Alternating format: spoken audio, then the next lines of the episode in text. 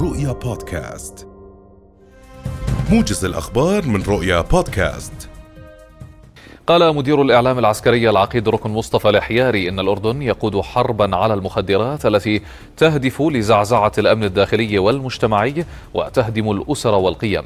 وأكد الحياري أن هذه الجولة أتت بعد زيارة جلالة الملك للمنطقة العسكرية الشرقية.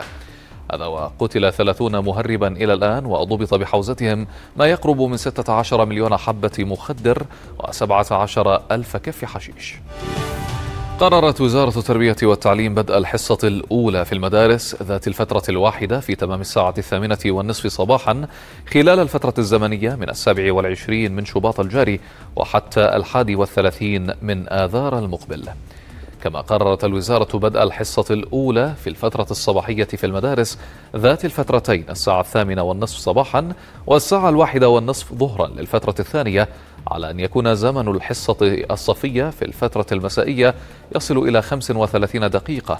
إلى ذلك قال مدير إدارة النشاطات المدرسية في وزارة التربية والتعليم الدكتور عبد السلام الشناق إن الرحلات المدرسية والزيارات العلمية خلال الفصل الدراسي الثاني مستمرة.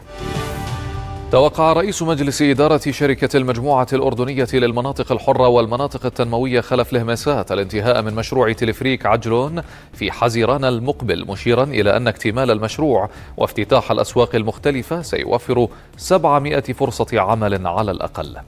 الهمسات قال إن 80% من نظام التلفريك جاهز وحوالي 60% من المرافق التابعة له جاهزة أيضا وسينتهي المشروع في نهاية حزيران إذا أسعفنا الطقس على حد تعبيره. دعا استشاري الأمراض الصدرية والتنفسية والعناية الحثيثة دكتور محمد الطراون الحكومة إلى التريث قليلا في تخفيف الإجراءات للتعامل مع كورونا ووضع خطة مدروسة للانفتاح التدريجي الذي لربما ينتج عنه ارتفاع في إدخالات المستشفيات.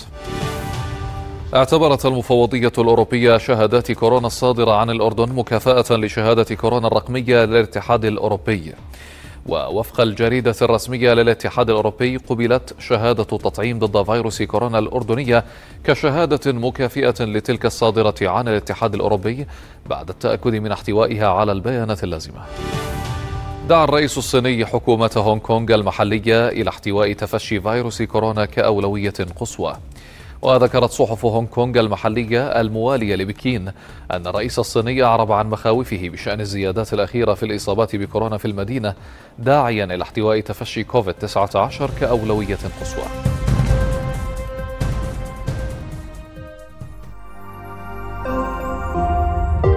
رؤيا بودكاست.